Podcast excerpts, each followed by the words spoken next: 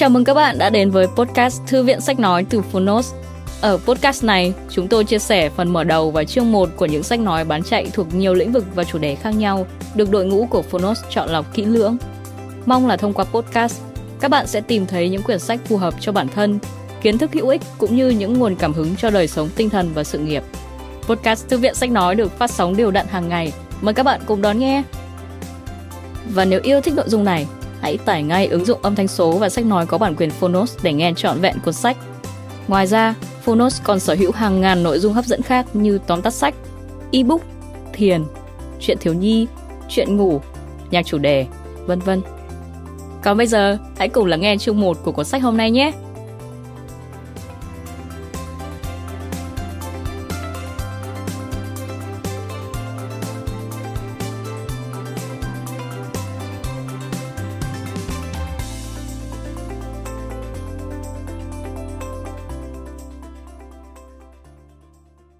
Bạn đang nghe từ Phonos. Vô cùng tàn nhẫn, vô cùng yêu thương. Tập 2 Phương pháp dạy con của người Do Thái và bài học về tình yêu thương được đặt đúng chỗ. Tác giả Sarah Imas Người dịch Trương Thị Hảo Độc quyền tại Phonos Alpha Books Lời giới thiệu Vì trái tim có hình ngọn lửa, nên dù yêu con đến mấy, cha mẹ cũng cần phải biết tàn nhẫn. Cần phải đẩy con ra khỏi vòng tay ấm áp của mình. Dằn lòng tập cho con quen với nghịch cảnh và cố giữ một ánh nhìn lạnh nhạt để con tự chống chọi với khó khăn. Cha mẹ chỉ nên đứng từ xa, dùng tình yêu thương của mình để thắp lên ngọn lửa nghị lực, giúp con trưởng thành với một trái tim quả cảm, nhiệt thành và mạnh mẽ. Và như vậy, tàn nhẫn cũng là yêu thương. Một dạng thức yêu thương có trách nhiệm để đem lại cho gia đình một đứa con ngoan và trao cho xã hội một công dân tốt. Sarah imas là một bà mẹ trung quốc, mang trong mình dòng máu do thái sau khi quan hệ Trung Quốc Israel được thiết lập. Trước tiếng gọi trở về cố hương, Sarah đã từ bỏ cuộc sống an yên ở Thượng Hải, mang theo ba đứa con thơ để trở về Israel, nơi đồng bào của bà đang phải ngày ngày chịu đựng khói lửa chiến tranh, bắt đầu một trải nghiệm giáo dục đặc biệt của mình. Khác với tập 1, vô cùng tàn nhẫn, vô cùng yêu thương hai, đã đối chiếu một cách biệt lập giữa phương thức nuôi dạy con của người Trung Quốc và người Israel. Tác giả không ngần ngại phơi bày những bất cập vốn tồn tại đã lâu trong cách nuôi dạy con của người Trung Quốc. Đồng thời nêu bật những quan điểm về tình mẫu tử, những giá trị thiết thực trong nền giáo dục gia đình của người Do Thái. Với những trải nghiệm trong môi trường sống mới này, Sarah đã quyết tâm rũ bỏ hình tượng của một bà mẹ trực thăng, luôn nuông chiều, quán xuyến mọi việc cho con để trở thành một bà mẹ lý trí, biết gửi gắm tình yêu con cái của mình dưới một vỏ bọc sắt đá, kiên trì và đầy tính cương quyết. Hình ảnh của bà mẹ Do Thái này khiến không ít người cho rằng đó là một phương thức quá lạnh lùng thế nhưng những gì mà bà mang lại cho ba đứa con của mình đã thực sự khiến chúng ta vỡ ra nhiều điều về tình mẫu tử. Như chính lời sarah đã đúc kết. Giấu đi một nửa tình yêu không có nghĩa là mất đi tình yêu đó, mà chỉ là yêu một cách sâu sắc hơn, khoa học hơn và nghệ thuật hơn. Giữ khoảng cách 20% không có nghĩa là bỏ mặt con mà ngược lại. Dù cách chúng trăm núi vạn đèo, tôi vẫn luôn chia sẻ tâm sự cùng chúng. Tôi không bao giờ tạo ra những thử thách khi các con chưa có sự chuẩn bị kỹ lưỡng. Khả năng chịu áp lực của con phải được nuôi dưỡng ngay từ nhỏ. Nếu thường ngày tôi không tạo ra một chút mưa, thì sau này làm sao chúng có thể vượt qua được bão tố phong ba? Làm mẹ chưa bao giờ là điều dễ dàng. Đôi khi chúng ta phải mất cả đời để tìm ra con đường trở thành một người mẹ tốt. Mẹ không chỉ là một thiên chức, mà đó còn là một tấm gương về cách ứng xử. Hy vọng rằng cuốn sách này sẽ đem đến những phút giây trải nghiệm thú vị, những bài học quý giá và một góc nhìn khác về tình yêu thương cho các bậc cha mẹ Việt Nam trong quá trình nuôi dưỡng những mầm xanh của mình. Sài Gòn, 4 tháng 9 năm 2015 Nhà văn Trần Thị Hồng Hạnh Tình yêu thương, bản thân nó đã chính là giáo dục. Tôi đã từng là một bà mẹ Trung Quốc điển hình, chăm lo cho con cái đến từng chân tơ kẻ tóc, cặm cụi vất vả chỉ vì muốn trở thành một người mẹ điểm 10. Bọn trẻ lúc đó chỉ cần làm một việc duy nhất, đó là học. Tất cả mọi việc, từ rửa bát, giặt giũ, nấu cơm, hay thậm chí là gấp chăn, chúng đều không phải nhúng tay vào. Bởi tôi chính là máy rửa bát, máy giặt, nồi cơm điện và cần cẩu dọn dẹp chướng ngại vật của chúng tôi đã từng rất tự hào về khả năng của mình.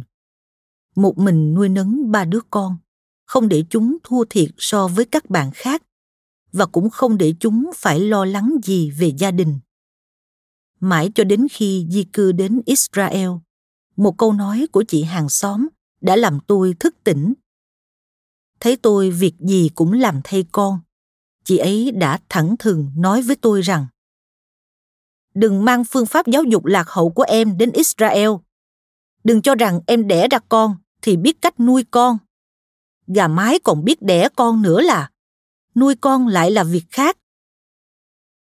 Câu nói có vẻ rất vô tình này của chị hàng xóm đã làm tôi thức tỉnh.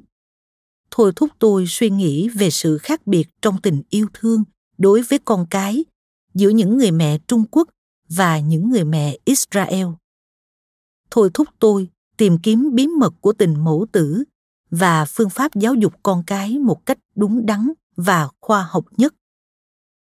Trong cuốn vô cùng tàn nhẫn, vô cùng yêu thương một, tôi đã tập trung nhấn mạnh đến sự tàn nhẫn trong việc giáo dục con cái.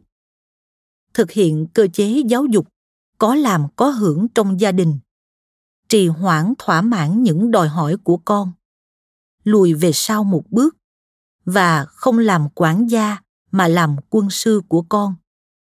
Để con tự mình xông pha bươn chải. Phải chăng tôi đã quá tàn nhẫn với các con của mình? Không. Trên đời này, làm gì có bà mẹ nào không yêu thương con cái? Chỉ là tình yêu của tôi lý trí hơn, khoa học hơn mà thôi.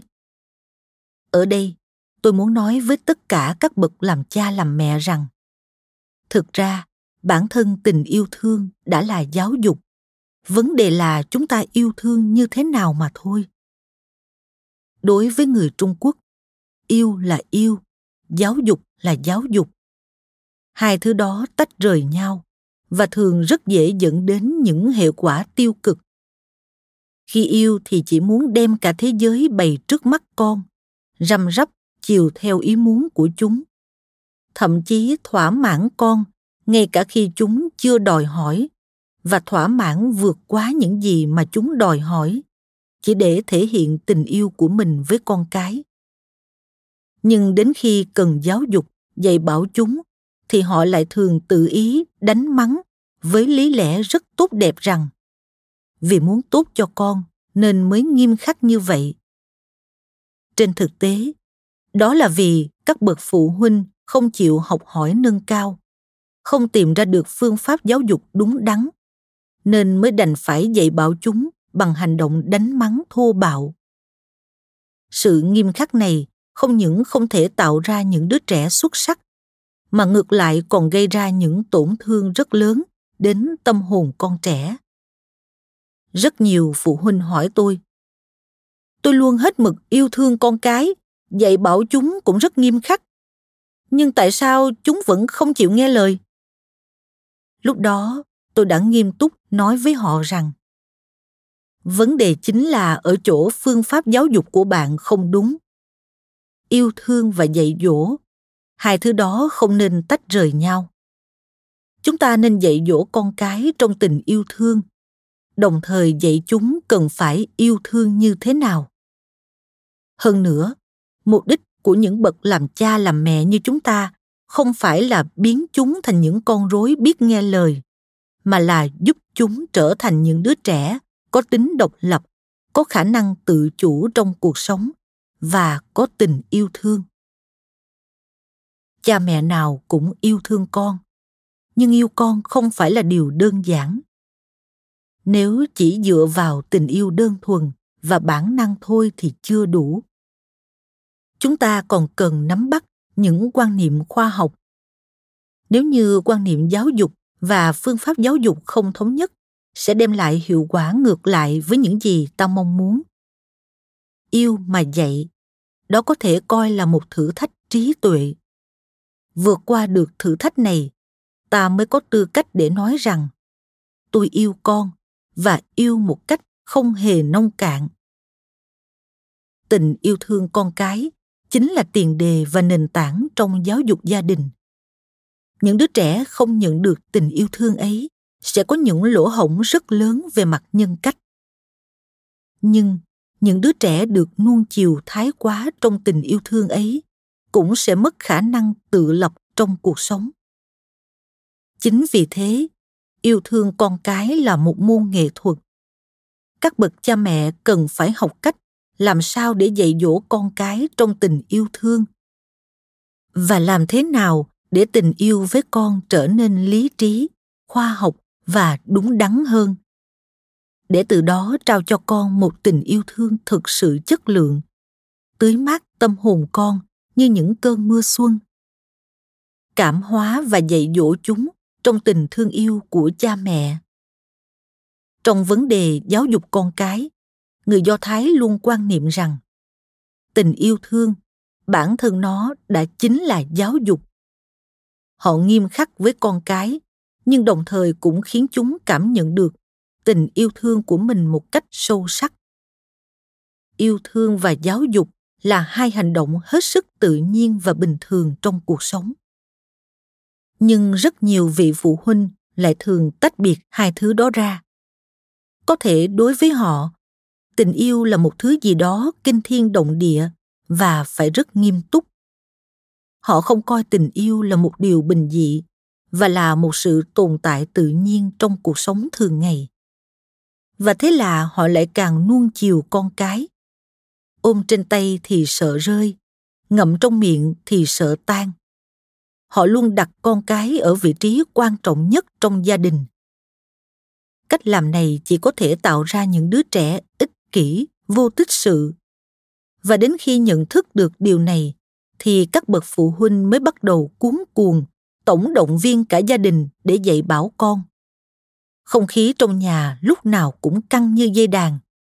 Giáo dục con như kiểu xét hỏi tội phạm, chứ không phải là dạy bảo nữa. Hai thái cực đó chỉ có thể khiến cho con trẻ cảm thấy mông lung, mơ hồ không biết đâu mới là diện mạo thực sự của cha mẹ mình. Để trở thành những bậc cha mẹ thông thái, chúng ta cần phải học cách nắm bắt thứ vũ khí lợi hại nhất trên thế gian này. Đó chính là tình yêu thương. Hãy dạy bảo con trẻ một cách dịu dàng và từ tốn, để chúng được khôn lớn trong tình yêu thương. Tình yêu được phân thành hai tầng một tầng được nói ra bằng miệng và một tầng được thể hiện qua hành động. Nếu coi bản thân tình yêu thương cũng chính là giáo dục, thì khi đặt vào trong thực tế xã hội, hôm nay chúng ta nói, con à bố mẹ rất yêu con, thì nhất định các bạn phải hành động ngay hôm nay. Đừng để tình yêu chỉ dừng lại trên đầu môi nếu như bạn là một người lắm tiền nhiều của, thì hãy giúp đỡ những người muốn tiếp tục học hành, nhưng không có đủ điều kiện tài chính. Làm như vậy, bạn vừa thể hiện được tình yêu thương của mình, vừa dạy được con cái biết cách yêu thương người khác. Đây chính là nguyên nhân quan trọng giải thích cho việc vì sao tôi lại nói đến việc tình yêu thương, bản thân nó đã chính là giáo dục ở đây trẻ con bây giờ được yêu thương quá nhiều, nên hầu như đã không còn biết cách yêu thương người khác nữa. Nhưng khi chúng ta coi tình yêu thương cũng chính là giáo dục, thì chủ đề giáo dục đã rõ. Làm thế nào để dạy bảo con cái biết yêu thương người khác? Trong xã hội ngày nay, có rất nhiều người đi làm từ thiện, có những bậc phụ huynh còn dẫn cả con mình đi theo nhưng hành động đó đã thực sự tác động đến trái tim con trẻ chưa hay nó mới chỉ dừng lại ở bề ngoài nếu chúng ta quyên góp 100 đồng, đồng thời cũng để con quyên góp 100 đồng, thì đây có phải tình yêu không? Theo tôi thì đây mới chỉ thể hiện sự đồng cảm, và sự đồng cảm chỉ là khởi đầu của tình yêu thương. Nhưng ở Israel, nếu muốn giáo dục tình yêu thương một cách sâu sắc, người ta thường bắt đầu từ việc đọc sách.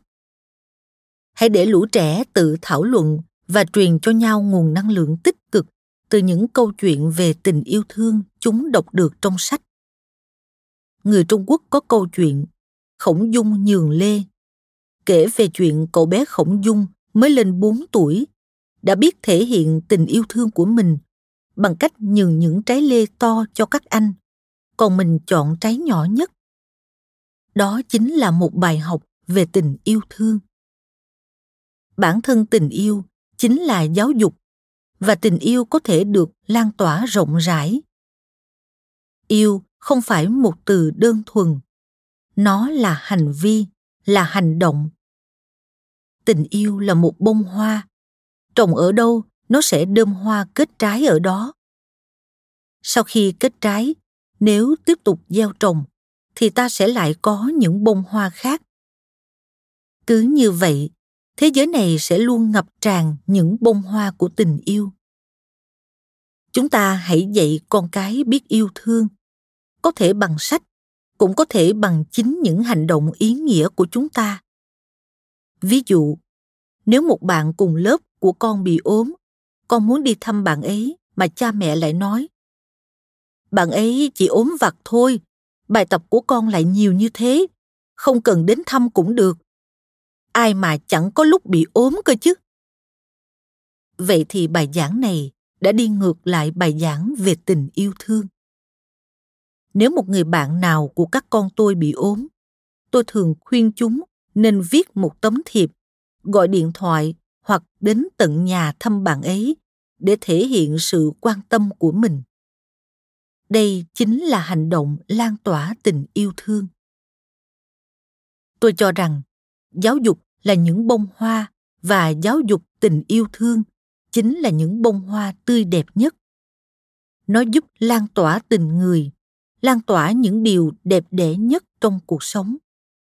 Để nuôi dưỡng trẻ trở thành một con người có phẩm chất tốt đẹp, luôn tràn ngập tình yêu thương chúng ta hãy bắt đầu ngay bằng việc giáo dục trẻ chính vì thế các vị phụ huynh đừng nên coi việc giáo dục chỉ dừng lại ở điểm số nhà hàng xóm sống ở tầng dưới có một cậu con trai khoảng 10 tuổi. Mỗi lần thấy tôi dắt theo xe đạp trong thang máy, cậu bé đều đi ra trước. Sau đó giữ cửa thang máy để cho tôi ra. Đợi tôi ra khỏi thang máy rồi, cậu bé lại nhanh chân chạy ra cửa khu chung cư để mở cửa cho tôi. Sau đó lại lễ phép nói Tạm biệt cô. Đương nhiên, chỉ cần như vậy là có thể biết được cha mẹ cậu bé là những người rất biết dạy con. Trong thang máy, tôi có dán một tờ giấy nhắc nhở mọi người không nên hút thuốc ở đây và chẳng có ai xé nó đi cả. Nếu như ở thang máy của những tòa nhà khác, chắc nó đã bị xé từ lâu. Trong tòa nhà nơi tôi ở, có tất cả ba gia đình có trẻ nhỏ và chúng đều là những đứa trẻ ngoan. Chúng không bao giờ nghịch ngợm hay xé các tờ thông báo tại những nơi công cộng. Một hôm, khi gặp mẹ của cậu bé vẫn hay giúp tôi mở cửa tôi đã kể lại câu chuyện và khen cậu bé rất tốt bụng và hiểu chuyện. Mẹ cậu bé trả lời rằng vâng chẳng phải có lần chị đã kể với tôi đấy thôi. Khi con trai chị lên cầu thang, nếu thấy có người đang đứng đó nói chuyện, nó sẽ không bao giờ bước qua. Đó là một cách ứng xử rất văn hóa. Tôi cũng đã dạy bảo con mình như thế, nên chúng rất tôn trọng chị. Câu chuyện này đã giúp tôi rút ra kết luận. Thực ra tình yêu thương luôn ẩn chứa trong chính sự giáo dục. Nếu xuất phát từ tình yêu thương, chắc chắn bạn sẽ biết cách bảo ban con trẻ nên giúp đỡ và quan tâm đến người khác như thế nào. Tình yêu thương luôn có mặt ở khắp mọi nơi. Nó không cần một môi trường đặc biệt để một ngày nào đó bỗng dưng từ trên trời rơi xuống, cứu vớt bạn khỏi tay tử thần như cậu bé thường giúp tôi mở cửa. Nó đã thể hiện tình yêu của mình bằng một hành động rất thực tế. Tình yêu không cần thiết, phải giống trống khua chiên, cũng chẳng cần phải kinh thiên động địa. Bạn hoàn toàn có thể lan tỏa tình yêu bằng phương pháp giáo dục của mình. Rất đơn giản và nhanh chóng. Không phải cứ quyên góp 100 đồng mới là yêu. Cũng chẳng cần phải làm điều gì đó lớn lao để thể hiện tình yêu. Tình yêu tồn tại ở chính những điều nhỏ bé nhất.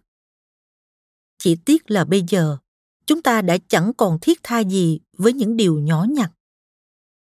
Nếu như trước đây nhìn thấy một chiếc xe đạp bị đổ, chúng ta thường sẽ tiện tay dựng nó lên thì bây giờ hầu như chẳng còn ai muốn làm điều đó nữa và chúng ta thậm chí còn thờ ơ đến mức chẳng buồn cúi xuống nhặt một tờ năm hào rơi trên đường. Còn tôi, dù có nhìn thấy tờ một hào trên đường, tôi cũng quyết cúi xuống nhặt.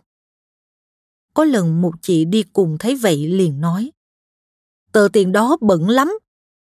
Nhưng tôi vẫn sẵn sàng lôi ra một tờ giấy ăn, rồi nhặt tờ tiền đó lên. Tôi cho rằng đây là một hành động đẹp đẽ trong xã hội ngày nay, chúng ta chẳng thể mua được gì với một hào.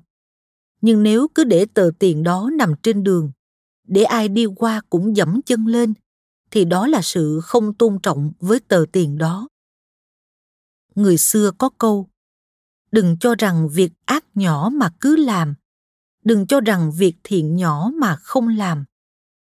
Những hành động đẹp dù nhỏ nhặt cũng chính là một phẩm chất quý báu tôi thường xuyên bắt gặp những người ăn mày trên đường đối với những người đầu bù tóc rối đầu óc có vẻ không được bình thường lắm như vậy tôi thường không ngần ngại lấy vài tờ 10 đồng đưa cho họ. Còn đối với những người xin ăn, tôi thường đến quán cơm xung quanh đó nói với ông chủ rằng Ông chủ, tôi trả ông tiền của 10 bữa. Ông hãy cho anh ta ăn đủ 10 bữa nhé. Chỉ cần anh ta còn ở đây, cứ đến bữa trưa, ông hãy cho anh ta ăn. Sau đó tôi lại nói với người xin ăn. Tôi đã trả trước tiền của 10 bữa ăn. Trong 10 ngày tới, cứ đến giờ cơm trưa anh hãy đến đây ăn. Bây giờ anh có đói không? Anh ta trả lời là có. Tôi bèn dẫn anh ta đến quán cơm khi nãy anh ta không vào trong mà đợi ông chủ mang cơm ra ngoài cho những hành động nhỏ nhặt như thế cũng rất có ý nghĩa trong việc giáo dục tình yêu thương cho con cái. Tình yêu thương không những để chỉ tình yêu với một người nào đó. Tình yêu thương là một khái niệm rất rộng lớn. Yêu thiên nhiên là yêu, giang tay giúp đỡ người khác là yêu.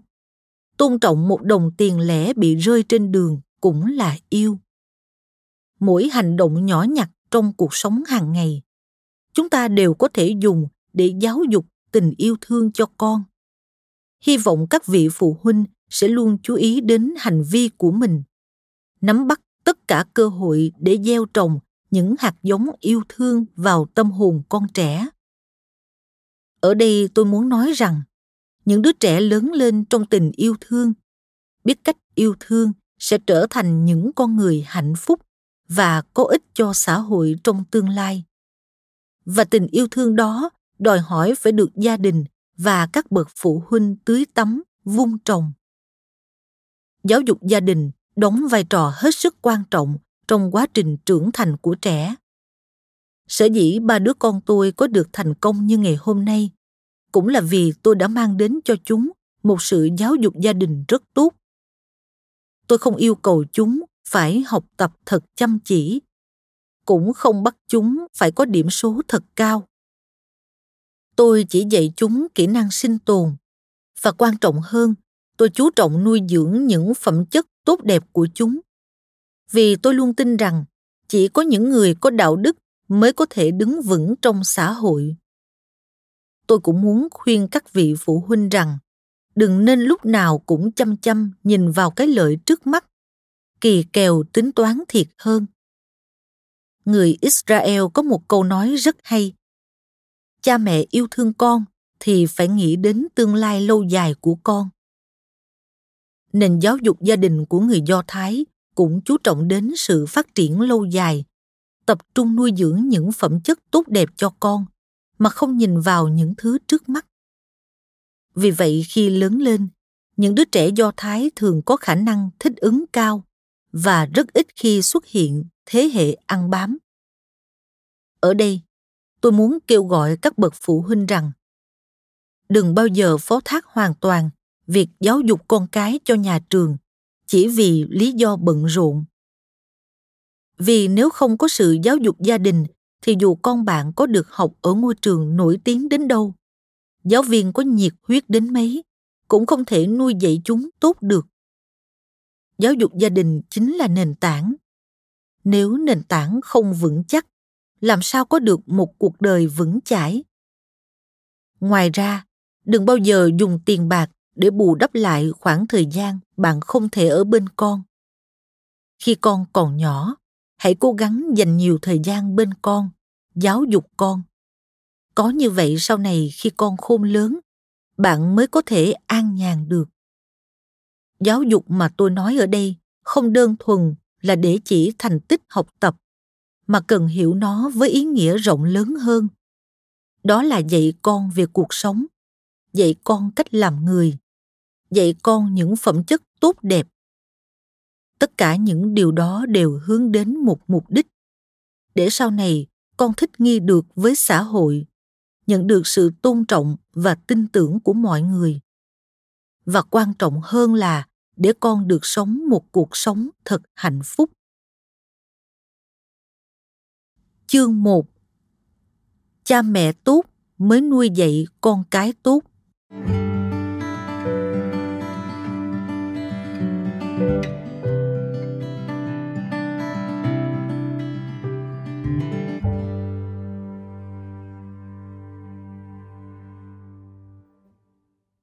Mỗi lần đi diễn thuyết ở đâu đó, có rất nhiều người thường hỏi tôi rằng Sarah, sao cô có thể nuôi dạy được cả ba người con đều giỏi giang như vậy? Thực ra điều khiến tôi tự hào không phải là việc ba đứa con tôi đều giỏi giang giàu có mà là chúng đều hiếu thuận lương thiện và có giáo dục.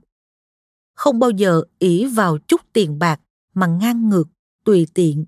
Muốn làm gì thì làm tôi vẫn thường chia sẻ với mọi người rằng, tôi cho ba đứa con tôi ba chiếc chìa khóa. Đó là chìa khóa của sự kiên cường, tự tin và khoan dung. Đến bây giờ, mỗi đứa đã báo đáp lại tôi một chiếc chìa khóa. Con trai lớn tặng tôi chìa khóa một chiếc xe ô tô. Con trai thứ hai tặng tôi chìa khóa một căn hộ. Còn con gái út hứa tặng tôi chìa khóa một kết sắt với đầy trang sức đắt tiền.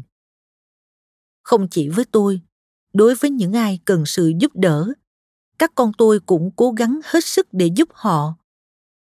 Công việc của chúng rất bận rộn, không có nhiều thời gian rảnh, nhưng cứ mỗi tháng, chúng lại trích ra một chút tiền, đưa cho tôi đi làm từ thiện. Ngay ở đây, tôi có thể quả quyết rằng, những cống hiến của các con tôi đối với xã hội chủ yếu là nhờ vào giáo dục gia đình. Ngay từ khi các con còn nhỏ, tôi đã chú trọng việc giáo dục nhân cách cho chúng, dạy chúng về chân, thiện, mỹ. Vì thế, bây giờ dù có thành công đến đâu, chúng vẫn luôn giữ được một trái tim hướng thiện và luôn sẵn sàng giúp đỡ người khác. Dĩ hoa, con trai cả của tôi, làm việc tại bộ lao động israel là công chức người hoa đầu tiên tại israel. Luôn vô cùng quan tâm và hết lòng giúp đỡ những người lao động trung quốc tại israel. Bộ lao động bắt giữ rất nhiều công nhân lao động phi pháp, không chịu về nước khi hết hạn. Trong số đó có không ít người trung quốc. Để tiếp tục mưu sinh tại đây, những người này thường có những hành động vô cùng tiêu cực. Ví dụ khi người của bộ lao động đến kiểm tra đột xuất. Có những người làm việc tại nhà hàng, chạy thẳng vào bếp, tự lấy dao cắt tay mình. Có những người tự nhảy lầu để làm gãy chân, gãy tay mình.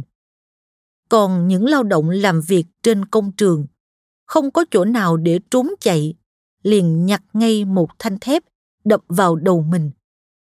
Vì khi bị thương như vậy, họ sẽ được đưa vào viện và không bị trục xuất về nước ngay lập tức. Do đó sẽ có thời gian tìm cách trốn thoát trên đường đến bệnh viện. Những người lao động này thường phải chịu gánh nặng tâm lý và áp lực kinh tế vô cùng nặng nề. Luôn luôn phải chống chọi trên ranh giới giữa sống và chết.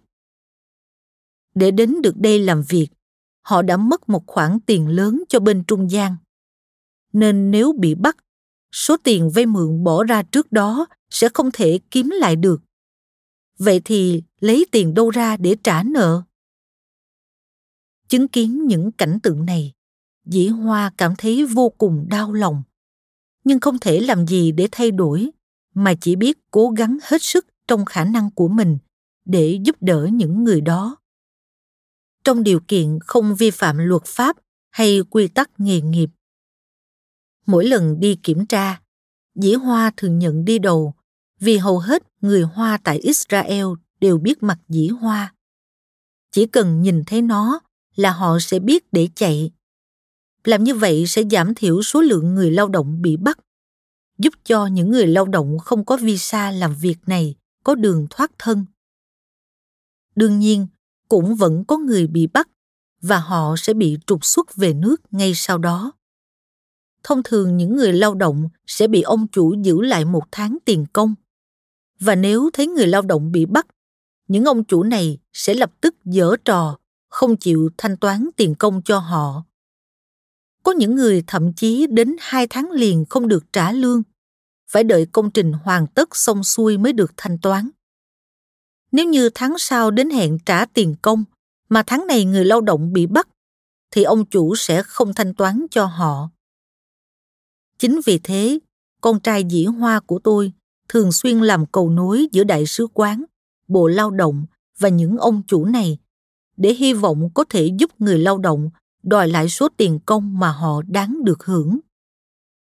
Những việc này không nằm trong phạm vi chức trách nhiệm vụ của dĩ hoa, nhưng vì mang trong mình một phần dòng máu của người hoa, cộng thêm ảnh hưởng từ giáo dục gia đình, nên cháu thường không ngần ngại ra tay giúp đỡ những người lao động trung quốc và đã nhận được không biết bao nhiêu lời cảm ơn từ họ.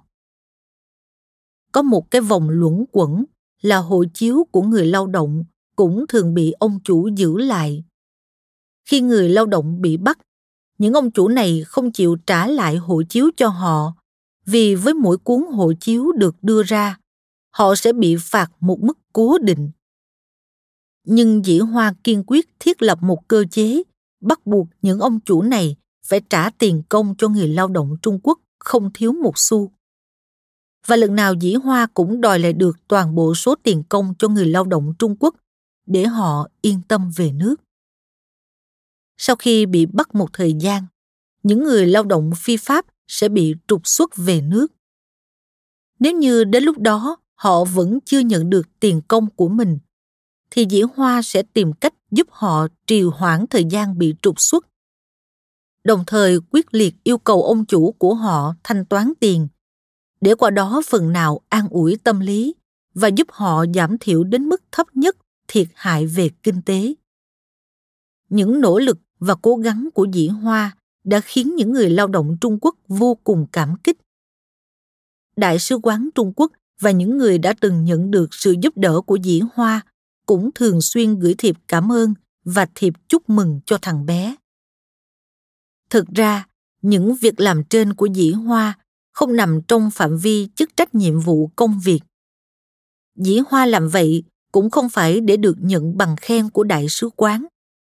Thằng bé chỉ nói với tôi rằng, nhìn thấy những người lao động đó phải bất chấp cả tính mạng của mình để kiếm tiền mà vẫn bị ông chủ lừa gạt con cảm thấy vô cùng đau lòng. Mẹ vẫn thường nói với chúng con rằng phải luôn biết giúp đỡ người khác. Trước đây gia đình mình tuy nghèo khó, nhưng mẹ vẫn giang tay giúp đỡ những người còn khó khăn, thiếu thốn hơn chúng ta. Con rất muốn giúp đỡ những người lao động đó. Họ thực sự rất tội nghiệp. Nghe những lời đó của dĩ hoa, tôi cảm thấy vô cùng ấm áp. Thì ra những gì tôi nói những điều tôi làm, các con tôi đều ghi nhớ và khắc sâu trong tim. Tôi rất thích bài thơ, có một đứa trẻ ngày ngày đều tiến về phía trước của nhà thơ mỹ whitman. Khi con trai tôi có con, tôi cũng đọc bài thơ này cho cháu nghe. Có một đứa trẻ ngày ngày đều tiến về phía trước cậu bé sẽ biến thành thứ đầu tiên mà cậu nhìn thấy. Thứ đầu tiên cậu bé nhìn thấy sẽ trở thành một phần con người cậu. Nếu đó là đóa tử đinh hương buổi sớm, nó sẽ trở thành một phần của cậu. Nếu đó là đồng cỏ hoang hỗn tạp, nó cũng sẽ trở thành một phần của cậu. Điều đầu tiên con trẻ nhìn thấy và tiếp xúc chính là gia đình, là cha mẹ. Mỗi hành động của bạn, không khí gia đình mà bạn gây dựng, những điều nhỏ nhặt nhất mà bạn dạy dỗ sẽ quyết định xem con bạn sẽ trở thành một người như thế nào trong tương lai. Dạy dỗ con thành người là một quá trình gian khổ mà các bậc phụ huynh phải kiên trì từ những điều nhỏ nhặt nhất trong cuộc sống, chứ không thể chỉ trong một sớm một chiều. Đương nhiên trong xã hội hiện nay. Những kỳ thi và kiểu giáo dục đối phó vẫn tồn tại, không thể thay đổi trong thời gian ngắn. Do đó, con cái chúng ta bắt buộc phải cố gắng hết sức để qua được chiếc cầu độc mộc này.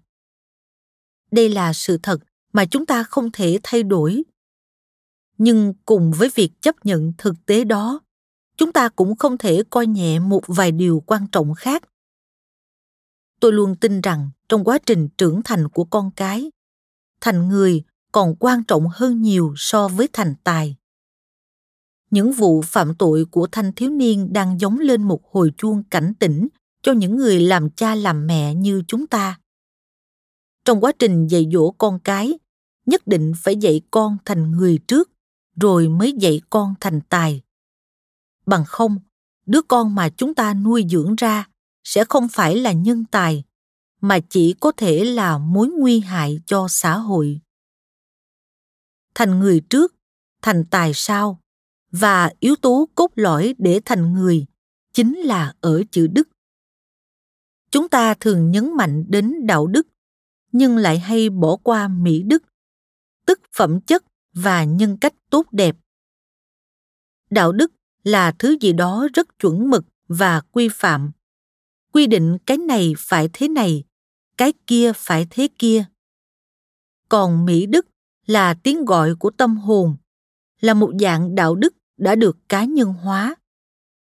Rất nhiều biểu hiện của mỹ đức ở người khác sẽ khiến bạn cảm thấy thật thu hút và lôi cuốn.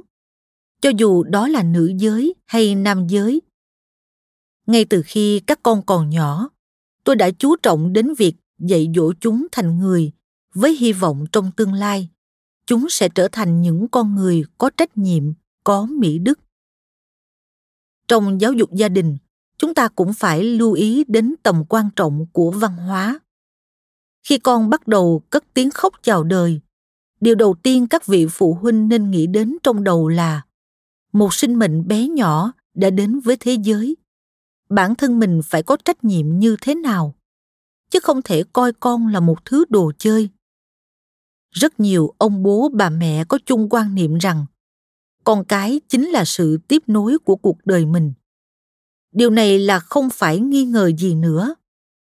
Thế nhưng làm thế nào để bông hoa sẽ tiếp nối cuộc đời mình này nở rực rỡ hơn thì chúng ta không những phải chăm chỉ tưới tắm, mà còn phải cung cấp chất dinh dưỡng từ nền tảng văn hóa cho chúng. Để nuôi dưỡng một cái cây bạn phải chăm chỉ tưới nước hàng ngày. Để nuôi dưỡng một đứa trẻ, bạn cũng cần phải cho chúng ăn uống. Nhưng chỉ như vậy là chưa đủ. Bạn còn phải cho chúng cả một nền tảng văn hóa. Đây chính là sự khác biệt đặc thù của con người. Có người nói rằng, vì rất coi trọng giáo dục văn hóa, nên ngay từ nhỏ, họ đã cho con tham gia hết lớp học thêm này đến lớp giáo dục sớm nọ.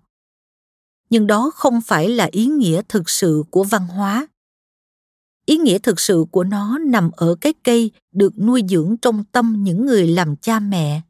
Chứ không phải cứ sinh con ra, rồi vứt ra ngoài xã hội. Cho nó đi học hết lớp này đến lớp nọ. Lớp học thêm có nuôi dưỡng được đạo đức cho con không? Không thể lớp học thêm cũng chẳng thể nuôi dưỡng con cái bạn, trở thành một đứa trẻ có mỹ đức. Sự cao thấp của học lực và bằng cấp chẳng hề liên quan gì đến việc một đứa trẻ có thành người được hay không. Có rất nhiều nhân tố ảnh hưởng đến việc liệu con cái bạn có thành người được hay không. Trong đó, giáo dục gia đình là nhân tố trực tiếp và quan trọng nhất. Gia đình là trường học đầu tiên của con cha mẹ là những người thầy đầu tiên của con. Con trẻ giống như cây non mới mọc, rất cần sự chăm sóc, uống nắng. Chăm sóc để chúng lớn lên khỏe mạnh. Uống nắng để tránh sinh ra những cành thừa hoặc những cành sâu đục. Từ đó tạo nền tảng vững chắc cho sự phát triển tốt hơn về sau. Những người làm cha mẹ không nên chỉ chú trọng phần chăm sóc mà quên đi mất phần uống nắng. Đừng chỉ chú trọng vào vật chất mà bỏ qua phẩm chất. Đừng chỉ chăm chăm đến thành tích mà coi nhẹ văn hóa.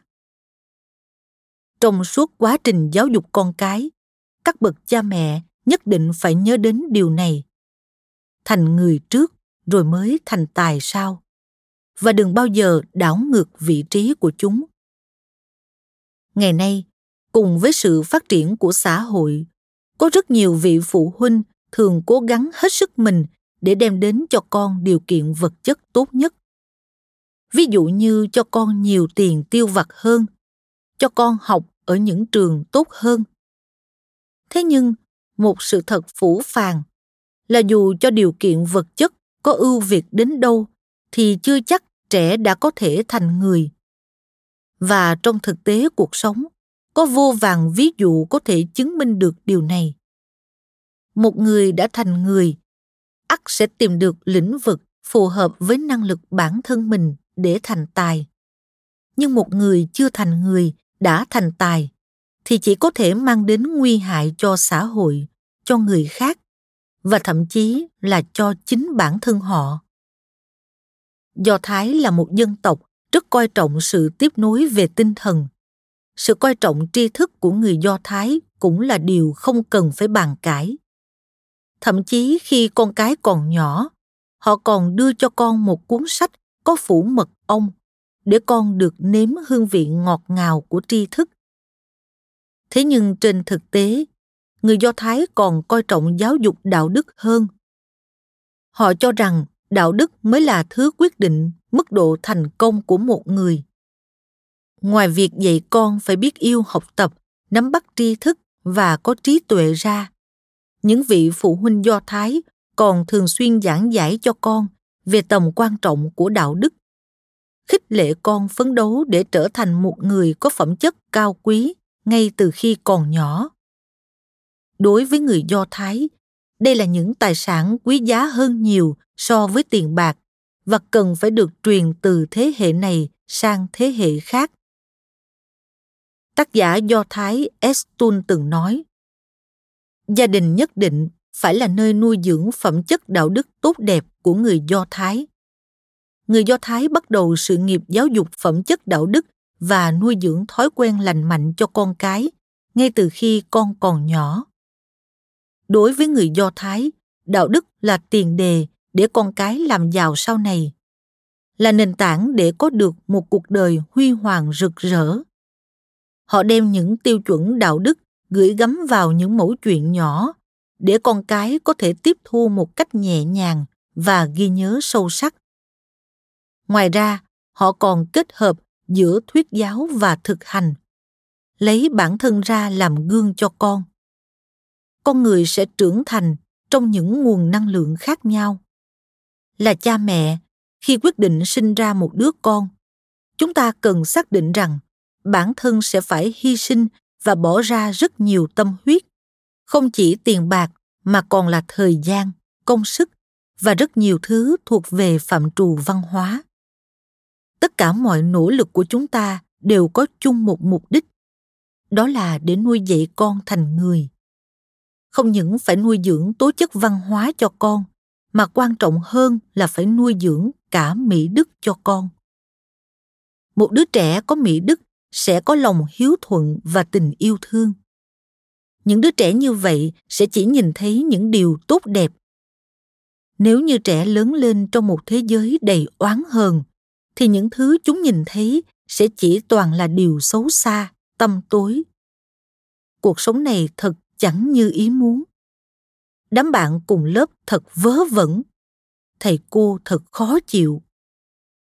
Nếu bạn mang đến cho con một đôi mắt đẹp thì thế giới trong mắt chúng cũng thật tốt đẹp muốn con trở thành một người như thế nào trong tương lai hoàn toàn phụ thuộc vào sự giáo dục của bạn dành cho con ngay từ khi còn nhỏ Cảm ơn các bạn vì đã lắng nghe podcast Thư viện Sách Nói. Podcast này được sản xuất bởi Phonos, ứng dụng âm thanh số và sách nói có bản quyền dành cho người Việt. Hẹn gặp lại các bạn ở những tập tiếp theo.